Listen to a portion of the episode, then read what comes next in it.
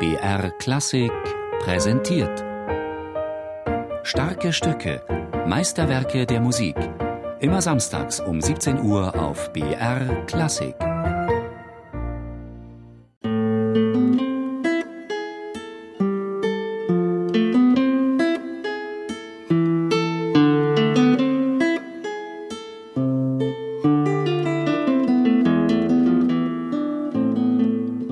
Es gibt insgesamt sieben Werke von Johann Sebastian Bach, die als Lautenkompositionen bezeichnet werden. Allerdings ist diese Zuordnung in den meisten Fällen höchst fraglich. Nur zwei davon tragen die Bezeichnung Laute im Titel, andere verweisen auf unterschiedliche Tasteninstrumente. Die sogenannte dritte Lautensuite in C-Moll, Bachwerkverzeichnis 997, mit den vier Sätzen Präludium, Fuge, Sarabande und Gigue mit Double komponierte Bach um 1740 in seinen Leipziger Reifejahren, einer Zeit, in der die Laute zunehmend aus der Mode kam.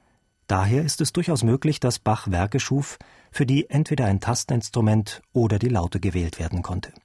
Wer Bach nun auf der modernen Konzertgitarre spielen möchte, einem Instrument, das es zu Bachs Zeiten noch nicht gegeben hat, ist in jedem Fall auf Bearbeitungen angewiesen. Laute und Gitarre sind zwar miteinander verwandt, unterscheiden sich zum Teil aber erheblich in Beseitung und Tonumfang. Jedoch schreibt Bach in auch für Lauten wenig geeigneten Tonarten, so dass selbst für die Realisierung auf diesem Instrument der Notentext angepasst werden muss. In der Barockzeit war es üblich, ein Stück auf den verschiedensten Instrumenten wiederzugeben, und Bach selbst hat auch einige Beispiele dafür gegeben. Zwei der Lautensuiten sind eigene Übertragungen der fünften Cellosuite sowie der berühmten Partita in E-Dur für Solovioline. Johannes Tonio Kreusch, Konzertgitarrist und Dozent für Gitarre an der Musikhochschule München. Bach hat ja auch wirklich bewiesen, dass er immer wieder auch durch seine Kompositionen eigentlich das Herkömmliche gesprengt hat und immer wieder auch neue Klangmöglichkeiten gesucht hat.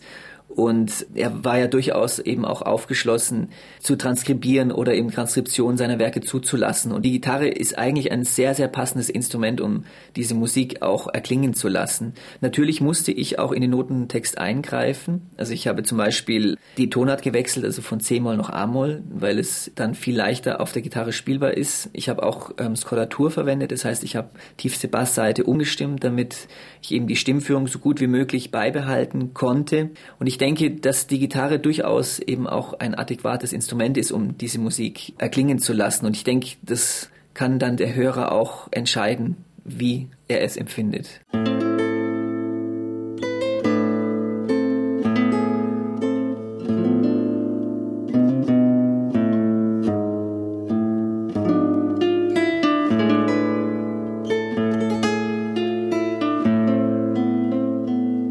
Die Frage nach Transkriptionen und der Wahl des Instruments offenbart einen sehr freien Umgang mit der Musik. Dieser Aspekt steht nun auch in einem engen Zusammenhang mit der damals üblichen Improvisationspraxis und dem herausragenden improvisatorischen Talent bei Bach, einer Fähigkeit, die in der heutigen klassischen Musikausbildung fast völlig vernachlässigt wird.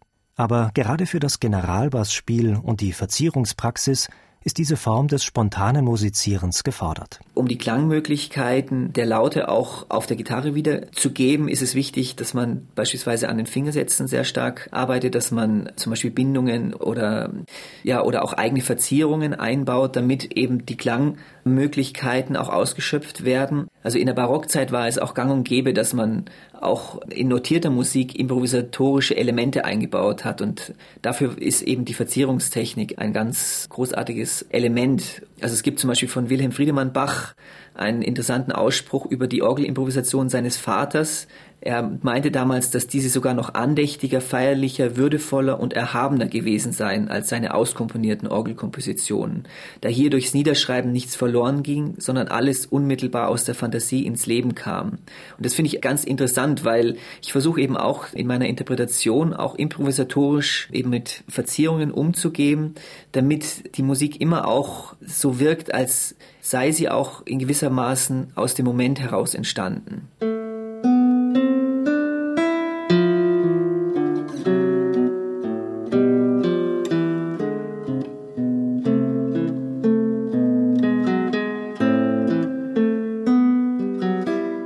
Der Hauptsatz dieser Suite ist die große ausgedehnte Fuge in Da Capo Form. Das heißt, der erste Teil wird abschließend noch einmal wiederholt. Diese Struktur findet sich bei Bach nur extrem selten und wenn, dann fast ausschließlich im Spätwerk. Das Thema ist aus dem des vorangehenden Präludiums abgeleitet und wird mit überragender Dichte und Intensität verarbeitet. Besonders durch die Gewichtigkeit dieser Fuge weicht die dritte Lautensuite erheblich von der barocken Norm ab. Von den üblichen Tanzsätzen sind gerade mal Sarabande und Gigue übrig geblieben. Im Suitenschaffen von Bach nimmt dieses Werk daher eine Sonderstellung ein. Nicht zuletzt aber auch aus einem besonderen Umstand heraus, den Johannes Tonio Kreusch hier noch einmal anspricht. Für mich ist diese Suite auch eigentlich was ganz Besonderes im Schaffen von Bach. Also für mich ist eigentlich auch die Fuge und die Sarabande sind eigentlich die Herzstücke dieser Suite. Also gerade eben die Sarabande, wo Bach Leidenschaft Beherrschtheit und tiefe Religiosität zu einem vollkommenen Ganzen verbindet. Und es ist sicher auch kein Zufall, dass der Anfang der Sarabande in klarer Verwandtschaft zum Schlusschoral der Matthäus-Passion steht und das Thema der Sarabande, den Schlusschoral eben Wir setzen uns in Tränen nieder aus der Matthäus-Passion zitiert. Und ich kann mir vorstellen, es ist ja nach so einer Schwerstarbeit wie jetzt die Fuge, was ja wirklich ein unglaublich intensives Stück zum Spielen, aber auch zum Hören ist, ja, dieses, dieser Wink auf, ja, auf den, auf den Schöpfer, auf den eigentlichen Schöpfer vielleicht.